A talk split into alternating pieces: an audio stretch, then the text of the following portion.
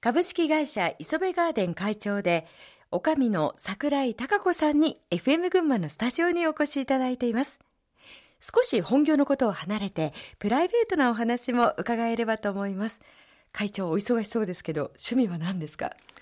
月並みでございますけれども、旅行、読書、ゴルフです。素敵ですね。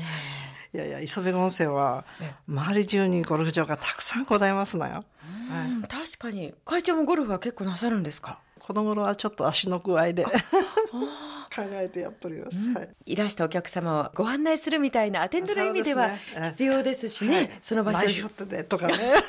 そうですよね。お送りいたします。なるほど。旅行というのはやっぱりお仕事にこう近いというか、つながる部分があるんでしょうか？あの、それほどただやはり日本の旅館に行きますとお勉強しちゃいますね。結構厳しい目で見てしまった。いやいや、とんでもございません。もう学ぶところいっぱいでございます。そして読書とおっしゃいましたけれども、文学が似合いますね、いやいや、とんでもございません。もう、重要なポジショニングには漫画が控えております。え？ど どういうことですか？漫画お好きですか？大好きです。大好き、ええ、大好きです。なんかもう目がキラキラ輝いてますね。漫画はね、やはりね、新しいことを取り入れてますよね。一番早いです。思います。どういう漫画をお読みになるんですか、古いものではマスターキートとかギャラリーフェイクとか読み返しておりますけども鬼平犯科帳ですとか、うん、まあ、手塚治虫からジブリ漫画まで、えー、いろいろ最近のはですね、まあ、え虫師とか落語真珠とかいろいろ手当たり次第でございます。すごいですね。ジャンルも幅広そうです そういったところからまたアイデアが湧いたりもするんでしょうか？情報収集ですか？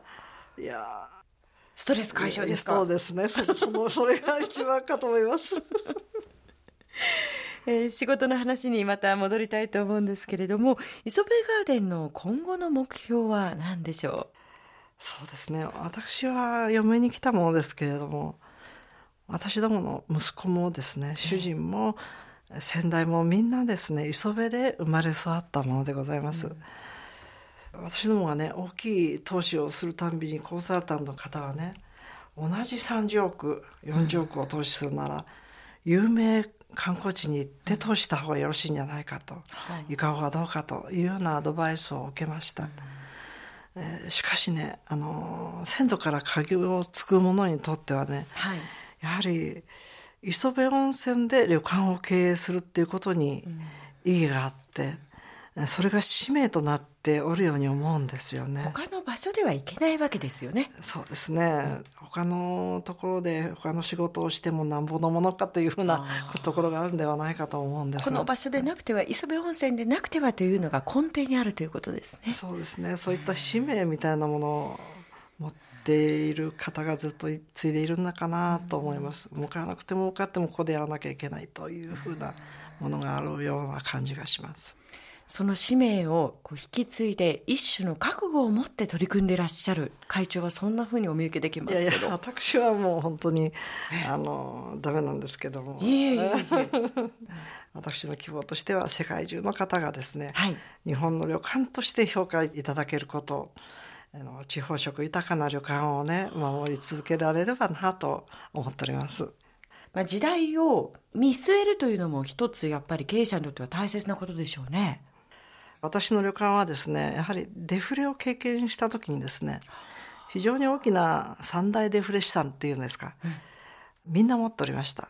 あの、たくさんの土地建物とか、大勢の社員とかね、はい、大きな負債、えー、そういうものを持っておりましたし、また固定客っていうのが少ない職業でもあります。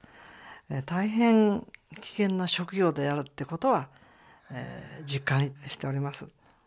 まあ考え方を変えれば、スリルとサスペンスにあふれた毎日を過ごしているようなわけでございます。会長すごいですね。何十億の投資をしてスリルとサスペンスっていう、その葉が。いやいや。いやダイナミックですね。まさに、うん、あの横浜でしたっけ、えー、お生まれということですけどカカア殿下の代表のような気がしてならないんですけど。あのやはり群馬の出身でございますから元カカア殿下かもしれません。なるほど、DNA を脈々と受け継いで、えー、あのいるべくしてここにいらっしゃる方なんですね。いやいや。えー、あの改めまして最後にこれから起業したいと考えている人や事業を引き継いでいく人へのメッセージの意味も込めてお話しいただければと思います、はい、会社を経営していく中で大切なことは何だと思いますか、はい、今の時代はですねここで日本の旅館をやりたいという頑固な意志といいますかはっきりした、えー、目的を持っていればですね、ええ、それを叶える方法というのもいろいろある時代になったかなと思っております。うん、叶える方法というのは？銀行でもですねあのそういうことが行われておりますし、うん、やはり何をやりたいかという意思があればですねある程度のことは叶えられる可能性があるんではないかなと思っております。何をやりたいかという、まあ、自分にとっての意思であったり会社としてのコンセプトがやっぱりしっかりしてなくてはいけないということなんでしょうかね。ね守るものっていうものをしっかりと持っていないと、はあ、やっぱりブレるんではないかなとは思いますね。今までもブレずにできてきたのは何だと思いますか？まあ、私本当にあの大変あの幸せな、うん、あの私のもしもお墓ができてねそこになんかこうギリシャみたいに書くとしたらね、えー運のいい女ここにしせりと書いて 運がよくここまで参りました本当に大変な時だと思いますけどおかげさまで。さまざ、まな方々がやっぱり協力してくださるからこそという部分もあるんでしょうかね。もちろんです。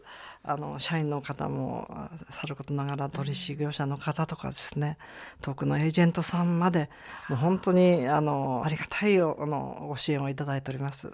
グローバルな展開。そして、えー、この地域に根ざしたこう活躍というのがこれからますます楽しみです、えー、今日は本当にお忙しい中お越しいただきましてありがとうございました、えー、今日のトップインタビューは株式会社磯部ガーデン会長で女将の桜井貴子さんに FM 群馬のスタジオにお越しいただきお話を伺いました。